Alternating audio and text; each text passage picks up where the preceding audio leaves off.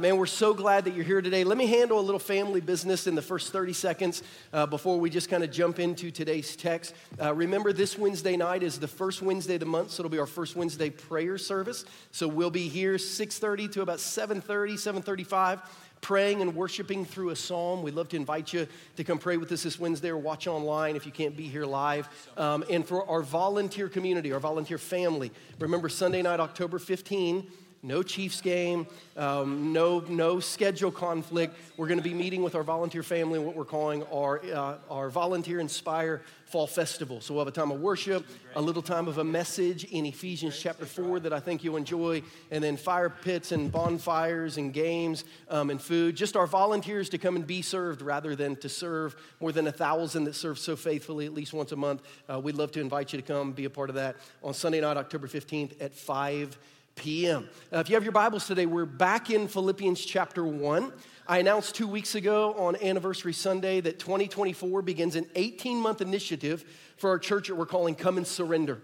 And we're challenging people and we're trying to help people learn how to surrender 1% of their life for kingdom living for the sake of kingdom movement. We just wrapped up the book of Matthew, three years studying the life of Jesus, and we saw him give his followers a mission, a commission to leverage their life for his kingdom. So we're going to ask you to take 1% of your life in 2024 for 18 months and leverage it for his kingdom. This fall, we're kind of laying some training wheels or some train tracks on what it looks like to surrender in the book of Philippians. So last week we were in Philippians chapter 1 with the Apostle Paul, and we learned how to uh, surrender our situation in this series that we're calling a surrendered life.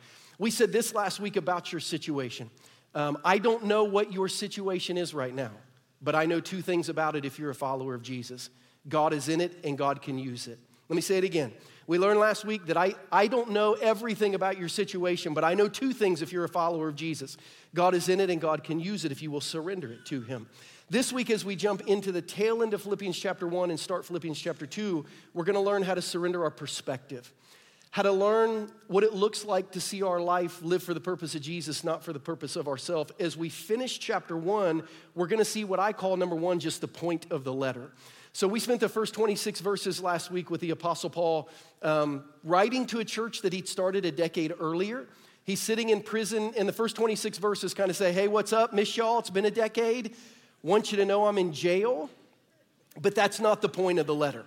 The point of the letter is not that I'm in jail, but it's that like God is using this season in me, and I want to make sure God is still using your season for you. So he kind of he lets them know as we get out of Philippians chapter 1, the point of this letter is not for you to learn about me, it's for you to learn about what God wants you to do. So he just kind of summarizes the point of the letter in verses 27 through 30. Here's what it says. Paul says, "Whatever happens, conduct yourselves in a manner worthy of the gospel of Christ. Then whether I come to see you or only hear about you in my absence, I'll know that you stand firm in the one Spirit, striving together as one for the faith of the gospel without being frightened in any way by those who oppose you. This is a sign to them that they'll be destroyed, but that you will be saved, and that by God. For it's been granted to you on behalf of Christ not only to believe in him, but also to suffer for him, since you are going through the same struggle you saw I had and now hear that I still have. I don't want to take a ton of time in these four verses, but there's some word groupings that I need you to be aware of just for context. The first is the first two words in verse 27 whatever, whatever happens. Paul's reflecting on what he just said, which is, I might die here, I might get out, I'm not sure. Here's what you need to know whether Paul lived or died in this Roman prison, he wanted the people of the Philippian church to thrive spiritually. So Paul gets to verse 27. He's like, Enough about me. I'm in jail. Hope it goes well. Might not. Whatever. Um, I need you to know whatever happens to me, here's my goal that you would conduct yourselves in a manner that's worthy of Christ. And Paul then gives us over the next two verses three very, very clear ways to conduct ourselves as a church of Jesus that exists for Jesus and his mission. Paul said, I'm not sure what's going to happen to me, but here's what I know needs to happen in you if your church is going to be successful carrying out the mission of Jesus. And he says three things. He says, First, I need you all to stand firm in mission, and I need you to be united on mission. I think the New International Version, which I'm teaching from today, probably does a poor job with the Greek language because it says, uh, Paul said, I hope you'll stand firm in one spirit And the word spirit is capitalized, which often means Holy Spirit in New Testament scripture. When spirit's capitalized, usually talking about the Holy Spirit. But when you go back and really read this, it doesn't appear that Paul's talking about the Holy Spirit in the Greek language. He's basically referring to the word attitude. I hope you see your I hope you see your engagement in the Philippian church as being on mission, as living on mission. One of the things I love about our church is, at least to me, our church feels like an on mission movement more than it does just a weekly service. Like God, in the very early days of our church, led our core team not even to put the word church in our mission statement because it was never our goal to build a church. It was our goal to be on mission as a church in the kingdom of God. So if you read our mission statement as you walk out the doors at Face 150 Highway, you'll see we never were trying to build a church, we were trying to be the church. We're trying to live in mission and on mission together. So let me ask you a question why are you here? Is it to further the mission of God in the world, or is it mostly for you? Paul's going to begin this surrendering of perspective by saying, Why do you even take part in church things, in spiritual things? Is it because of what God has called you to, or is it just kind of all about you? He also said, number two, you need to play as a team. He used a really interesting word. The word strive together is the Greek word sunathleo. We get the word athletics from it. It literally meant to strive with your team in competition. That's what it, that's what it means. Paul's saying you need to see your church not as something for you, but you need to see your church as, some, as a team that God has put together for his mission, and you need to make sure you're doing your part of the mission. Do you know there's some of you who are going to get a chance to worship and learn scripture today because there's someone on our team who's in the kids area watching your kid and it's making it much easier for you to kind of lock in and listen today? You know we had some guests who showed up today who weren't really sure how to park or get in and out, and they didn't know anything about what we were doing, but somebody played their position today on our team to receive guests and to park them and to talk to them and to answer their questions. Like there are some of you who right now are kind of sipping some cup of coffee because somebody on our team played their position today and made their coffee. Like, so let me ask you, are you, are you playing on the team today or are you just like sitting in your stands watching the game? Paul said, as you think about your church and what Jesus wants you to be as a church, play as a team. Figure out your position, engage in your position, get in the game. Don't just sit in the stands and watch. But then he also said, let's make sure that nothing frightens us. He said, you need to live with courage. You need to be aware of opposition, but not alarmed by it.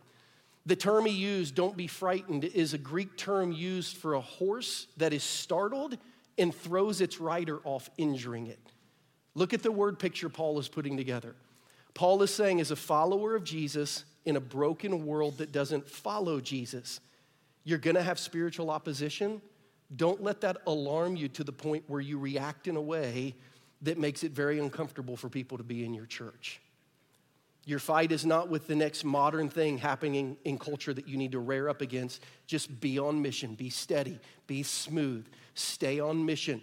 Be aware that there always is going to be opposition, but don't be so alarmed by it that you throw your church back and forth every time there's some new thing that you need to be opposed to.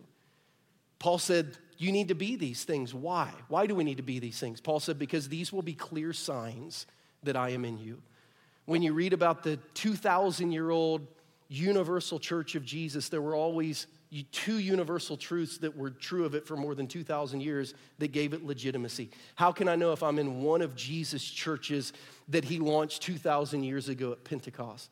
Well, two things will be true of that church. Those who oppose the authority of God in their lives will be against that church.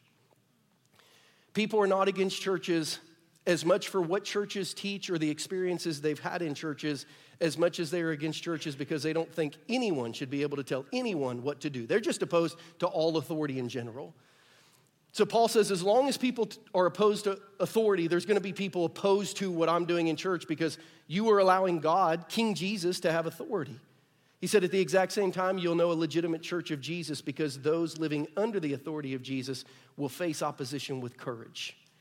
They won't quit, they'll keep moving forward. But you need to hear this. I don't know that it's good news, but it's important news. You will face opposition.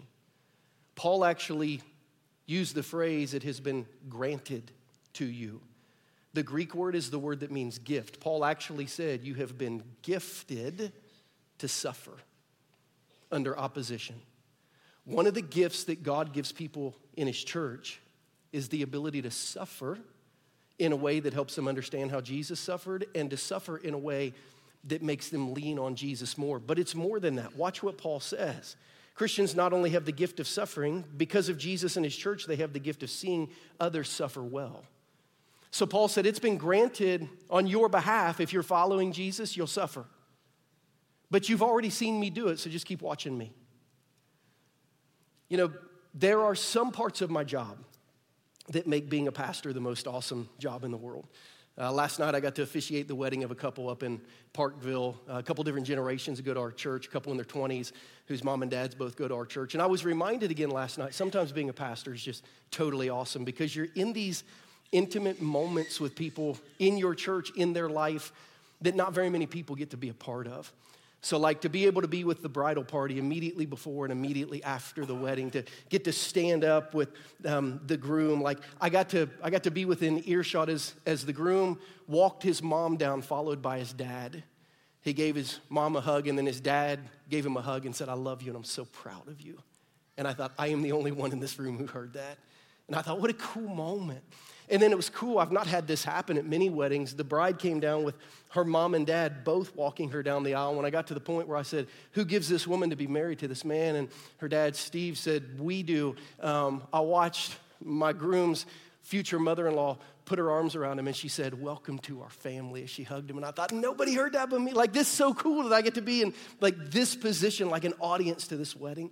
And then after the wedding, as everybody walks out, you know, they play the song, and then you go downstairs, and like you're in the room in the first moments of this new couple, and the bridesmaids are crying, and the groomsmen are like high fiving, and the couple's looking at each other like, oh my gosh, did we just really do this? Like, are we married? And they're looking at the rings, and I'm like, what a cool experience to get to be a part of these intimate moments with family celebrating things that not very many people in the outside world get to see. So cool sometimes to get to be a pastor. But I think the most spiritually valuable thing that has happened in my life as a pastor is I, for the last 25 years, have been invited into the sacred space of suffering.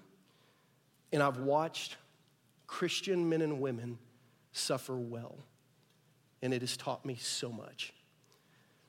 I get to watch people of faith go through things that I know are in my future. And I get to see if the promises are real. I get to see if the presence of God is real. I get to see if there's any hope in those moments. I get to see if there's any joy in those moments. So I did a wedding yesterday afternoon, and then last night, laying in bed, getting ready to go to bed, I was on the phone with one of our elders whose mom turns 96 in 10 days. She fell two days ago, and she probably won't make it to 96. So I was just talking to him, just trying to minister to him. But it's interesting because in every one of those situations, I literally am wearing two hats. Like I'm this pastor trying to comfort, and I am this Christian taking notes. And I'm listening to him talk about how he's handling it as a son, her only son, how he's handling it as a dad, how he's talking to his kids, how he's handling it as a grandpa, how he's handling it as a husband, how he's handling it as kind of an extended family member. And I'm, I'm watching this guy and I'm listening to him speak through his faith about how things are going to be okay for her and they're going to be okay for him. And I'm watching someone suffer well, thinking, this is gold for me. If you're in the room and you're suffering, if you suffer well, it will help someone. Paul said it's been granted to you. You're going to suffer. It's a broken world. You're going to suffer. Paul said, You already have watched me do it. Suffer well you can help somebody suffer well. So there's a point to kind of the letter Paul says, I just, I really want you to learn how to live for Jesus. But number two, there's this picture of unity. Interesting pivot, but really important. Look at verses one through four of Philippians chapter two. Point of the letter, then we see the picture of unity. Paul says, therefore, if, if you have your pen, go ahead and circle these ifs. There's four. Therefore, if you have any encouragement from being united with Christ, if any comfort from his love, if any common sharing of the Spirit, if any tenderness and compassion, then make my joy complete by being like minded, having the same love, being one in spirit and of one mind. Do nothing out of selfish ambition or vain conceit, rather, in humility, value others above yourselves, not looking to your own interest but each of you to the interest of others. Somebody say the word if. It's a bad word in this text, uh, in the English language. Because when you read it really carefully in the Greek, the word if, given four times, really should be the word since. Since this has happened, since you do is what it should say. Listen to it read the way it was written. Therefore, since you have, since you've been encouraged by being united with Christ, and since you've been comforted from his love, and since you have shared in his spirit, and since you have learned tenderness and compassion. Since all these things have happened, we would summarize it this way Since Jesus has so radically changed your heart, let's begin to change your habits in how you interact with others and why you interact with them. That's what Paul's saying. Since Jesus has so radically changed you on the inside, it's time for you to change on the outside. Since Jesus has so dramatically and dynamically changed who you are on the inside, the way you see other people and the reasons you interact with other people should now all be totally different. Now, that is a powerful thought, but I believe it becomes a little more potent when you reverse engineer it. You say, what, what do you mean by reverse engineer it? Paul is saying, since this has happened on the inside, it should happen on the outside. So let's reverse engineer it.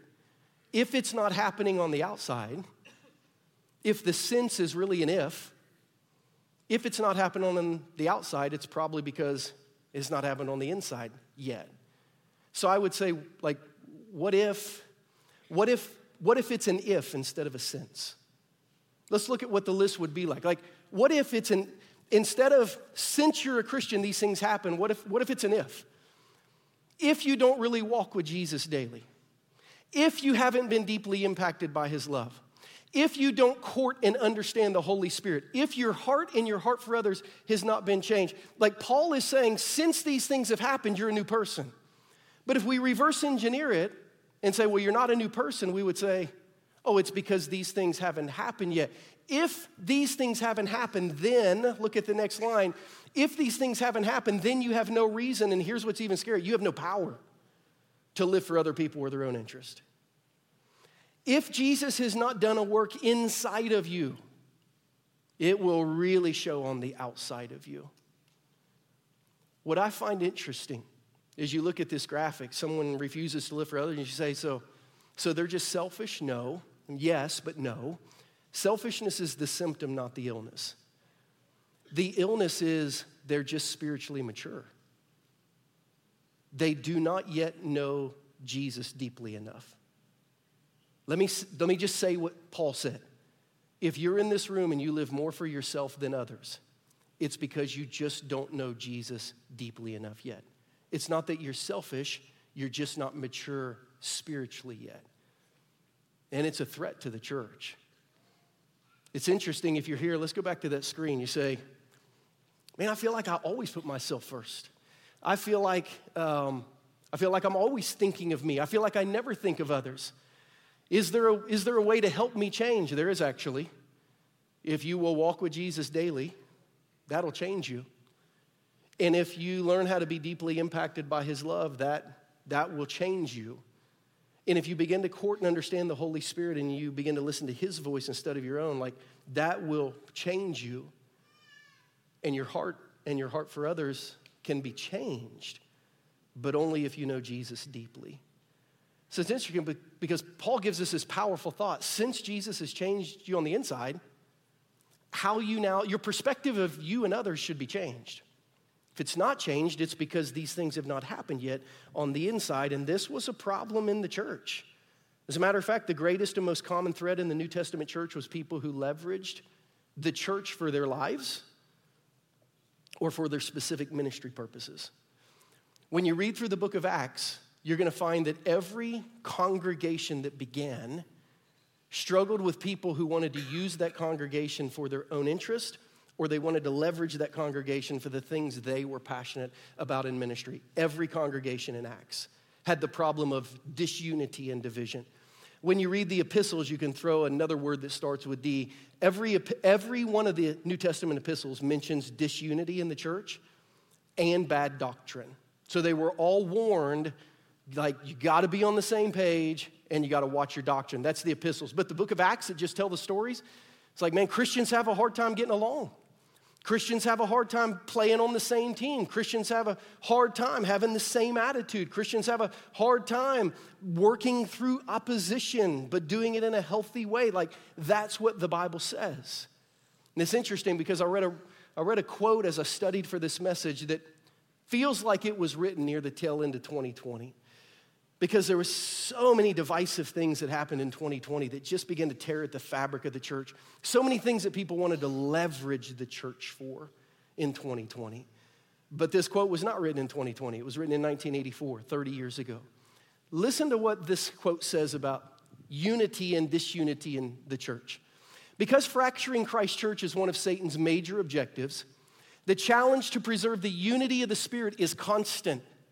This next sentence is powerful and scary. A divided, factious, and bickering church is spiritually weak.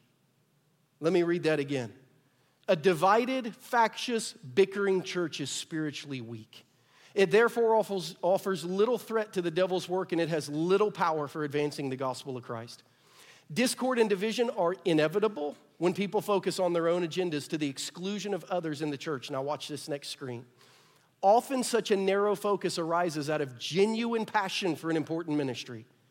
But disregard of fellow believers, no matter how unintentional, is a mark of loveless, sinful indifference that produces jealousy, contention, strife, and the other enemies of spiritual unity. Wow. Paul's like, I see what you're doing, I see why you're doing it. It's not helpful. It's not helpful to do your thing when Jesus is trying to do his thing. It's not helpful. Your perspective needs to deepen of who Jesus is so that your life can change of how you serve Jesus. Instead of giving us a list of how you are humble, instead of giving us a list of how to stay unified, instead of giving us a list of how not to be contentious, Paul skips all that and he's like, listen, your example, number three, just has to be the, per- the person and the purpose of unity. Paul's like, I could give you a Bible study on how to, how to, how to be humble, how to have unity, but instead, let me just remind you who Jesus is. He is the person, and he lived for the purpose of God's unity. Look at verses 5 through 11. In your relationships with one another, you need to have the same mindset as Christ Jesus, who, being in the very nature of God, did not consider equality with God something to be used to his own advantage. Rather, he made himself nothing by taking the very nature of a servant, being made in human likeness and being found in appearance as a man he humbled himself by becoming obedient to death, even death on a cross. Therefore, God exalted him to the highest place and gave him the name that is above every name, that at the name of Jesus every knee should bow in heaven and on earth and under the earth, and every tongue should acknowledge that Jesus Christ is Lord to the glory of God the Father. So, we want to talk a little bit about the person and the purpose of unity, but I want to flip them and kind of start with purpose because we see why Jesus was who he was. It was this perspective. Look at the purpose of the mindset. The purpose of the mindset, according to verse 5, why Jesus lived the way he lived and what resulted in it was that Jesus would be acknowledged as the spiritual leader of the world and that God would receive glory through it. Now, I want you to back up for a minute. Paul says this should be your mindset that every day of your life, Jesus would be seen as the spiritual leader of the world and God would get glory for your life. This is the mindset. Every day I wake up thinking, how can people see Jesus as the Lord of my life? How can God receive glory today? This is the mindset. Paul last week told us this is what I live for Great Commission. I'm a servant of Christ. I'm a servant of the gospel. I'm a servant of other Christians. I'm a servant of discipleship and sanctification in people. That's what I live for. This was Paul's goal. This was Jesus' goal. The question is, is this your goal? Because only when the purpose of your life matches Paul's and Jesus does Jesus become a really good role model for you. I will say this, and I mean it with all sincere, and I mean it with all sincerity. Um, if you have not yet decided your life is not about you, don't make Jesus your role model. Because you cannot become like Jesus and still make your life all about you. Doesn't work. It's not his playbook. It's not his model. It's not his teaching. If your life is all still about you and what you can get, Jesus cannot be your role model. But like Paul and Jesus, if you're like, I just want God to use my life, Paul's a really good role model. Jesus is a really good role model. And what we learn is some practical humility, but before we learn practical humility, we learn some theological stuff. Because Paul says your mindset should be the same as Christ Jesus. And then it appears as if he gives kind of a doxological hymn that historians believe, like maybe every church said every Sunday. He just talked about how, how Jesus went from being God in heaven to God on earth to God on mission to bringing people to God. And there's some real rich theology in Philippians chapter 2 that is not the point of Philippians chapter 2. Paul's just leveraging it for practical teaching. But there's a couple things powerful enough in it today that I need to make sure you understand it. I'm going to point out what I call two theological gag reflexes. There's some things in, in, in Philippians chapter 2 that when you hear the opposite, it needs to cause you to gag spiritually and think that's a dangerous place to be around. What are the theological gag reflexes? The first is this anytime you hear that Jesus is not fully God, that should immediately get your attention and let you know you're in a place that's not teaching the Bible.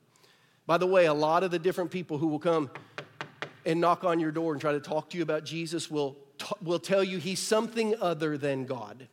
You need to know when that line hits, you need to say, oh, look, and then shut the door in your face, lock it, and just go back to watching football. Like that conversation can be over. Almost every major world religion, almost every major cult is going to acknowledge Jesus, just not as God. Some of them will point to this text. They will say Jesus didn't consider equality with God to be something to be grasped, so he stopped being God. That's not what it says. It does not say Jesus stopped being God. It says that he surrendered some parts of his divinity so that he could serve his primary mission as the second person of the triune Godhead. Was Jesus divine while he was a man on earth? Yes, he was, but he emptied himself a little bit of his divine glory. Now, Peter, James, and John saw it on the Mount of Transfiguration, and it about knocked him out. Like, why didn't Jesus look like that all the time? Because it would have just knocked everyone out. And that was not his purpose, like to be blind, like have a blinding flash of light follow him around. So, so for a minute, for a minute, he kind of he kind of closed and, and covered up a little bit his divine glory. We know that for a minute he he he didn't use his divine authority, he had it. He actually told the people who came to arrest him at Gethsemane, remember? He was like, I could call so many angels to take you boys out right now. Like, I won't, but I could, because that's my authority. I'm not going to use it, but I could. And Pilate's like, What am I going to do with you? And Jesus is like, Listen, you have no authority over me. You're only going to do what I have decided you're going to do. So he, he laid down his divine authority at times. We know he laid aside his divine attributes. One of his divine attributes as God would be that he's omnipresent, but in a body as a human, he was only in one place at one time. We know at some points in times he laid down his divine riches. Paul said Jesus was rich, but for your sake he became poor, so you might become rich spiritually. We know he laid down his face to face eternal relationship with God the Father and God the Holy Spirit, which is why after three hours of separation on the cross, he cried out, My God, my God, I just feel like you have forsaken me. Why did he do it? Because of the mission that God had sent him on. But you need to be really careful anytime somebody says Jesus was not God. Yes, Jesus was fully God, but he laid aside some of his divine attributes so that he could serve in God's bigger mission. You also have to be careful when you hear somebody say that Jesus can be Savior but not Lord. That needs to be a little bit of a divine gag reflex for you. Oh, Jesus, uh, Jesus will forgive you and he'll save you, but you don't have to let him tell you what to do. You need to know the Bible does not offer us this type of Jesus. It's interesting, the word Lord in the Greek language, in just Greek culture, is the word kurios. It means sir, just a respectful term. In Jewish context, this was not saying you should call Jesus sir. The Jews would not use God's proper name, Yahweh, so they created different names for God, Adonai, Jehovah, and they translated those as Lord, but it meant God. It was the most respectful term they knew how to use to say God. So when Paul says Jesus is Lord, he's not saying Jesus is Sir, he's saying Jesus is God. He is your master. And you need to know there's nowhere in the Bible where you are offered forgiveness for your past without, unattached from leadership of your future. It's just not there. As a matter of fact, in the book of Acts, twice Jesus is called Savior, 92 times he's called Lord. 747 times in the New Testament, Jesus is referred to as Lord. It means master and leader. This thought that somebody gives you that Jesus loves you, he'll forgive all your past, but you don't have to do what he tells you. You need to know that's a theological gag reflex. You need to know that that's not Jesus of the Bible. Like the Jesus of the Bible is all or nothing. If he wasn't, it would change one of the greatest songs of all time. All to Jesus I surrender. Can you imagine singing some to Jesus? I surrender. Some to him I begrudgingly give. Every, every now and then I will sometimes love and probably doubt him in his presence. Not daily, but at least two Sundays a month. Like in his presence, two Sundays a month, like I'll live. Because I surrender some. I surrender some. Some to thee, my Savior, but not Lord. I surrender some.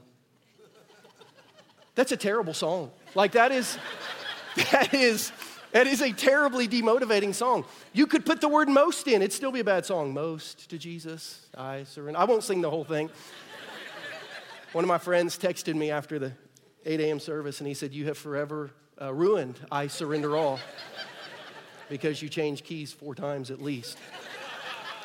And I texted him and said, that was not I Surrender All, that was I Surrender Some. It's a totally different song, um, and I meant to ruin it for you. Like, here's what's funny that is a terrible song. That is how most of us live our life. I surrender some. When Jesus is Savior, but He's not Lord, you're saying, I surrender some. The parts of my life I need his help with, surrender those. Parts of his life I need his power in, surrender those. Parts of his life I need his forgiveness in, surrender almost all of those. Other parts, nah, surrender some. That needs to be a theological gag reflex when someone tells you Jesus wants to be your Savior, he does not want to be your Lord, not the Jesus of the Bible. We read in verse 7 that he could have chosen to hang on to his all his divine glory, all his divine authority, all his divine attributes, but instead he didn't do that. The word in verse 7 is rather in the English language. It's a really cool Greek word. It's the word allo. It translates not this but that.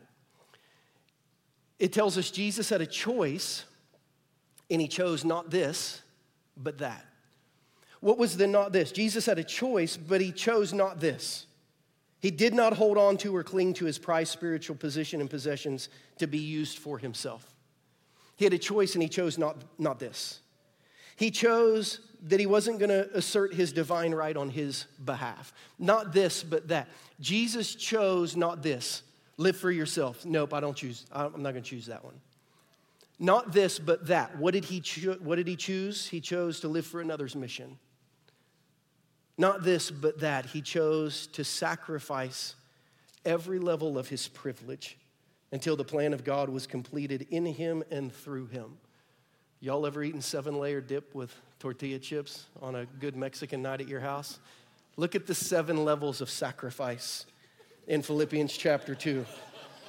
Say, did you just compare Jesus to seven layer dip? Yes, but it's because I want you to remember it. Next time you eat seven layer dip, you're going to think, it's kind of like Jesus. Next time you sing I Surrender All, the song will be ruined. I apologize, but watch this. Verse 6 Not this. Jesus did not consider equality with God something to be used to his own advantage, but that. Number one, he made himself nothing. Number two, he took the nature of a servant. Number three, it was a servant made in human likeness. Number four, it was a servant in human likeness who was a man. Number five, a humble man. Number six, a man who died. Number seven, a man who died on a cross. Jesus sacrificed every level of privilege that he had until God could use him fully. And it said when he did that, God made him highly exalted. And what you and I need to understand is when we have that same perspective, when we are willing not to use our life for us, but for Jesus, all of a sudden we are in this highly exalted mission of God to be used in the plan of God to bring praise to God is the most highly exalted position that God could ever use Jesus in or us in. Is that your perspective?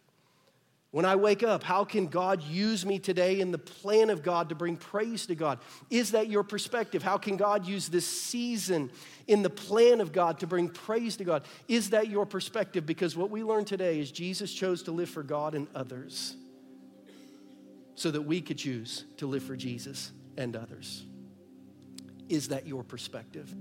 If it is, you have a highly exalted role in the mission of God. As we close today, our reflection questions will scroll on the screen, give you a chance to ask a question about what you've heard. Let the Holy Spirit answer, turn it into a prayer, and then I'll come close us in prayer. But my goal today is that your perspective would be challenged. Last week we learned God's in our situation, God uses our situation. This week we learned our perspective needs to be a life that's not about us, but that's about His plan and His praise. As God said to your heart, how do you need to respond? God, as we reflect on these questions, open our hearts and our minds to hear from you. In Jesus' name, amen.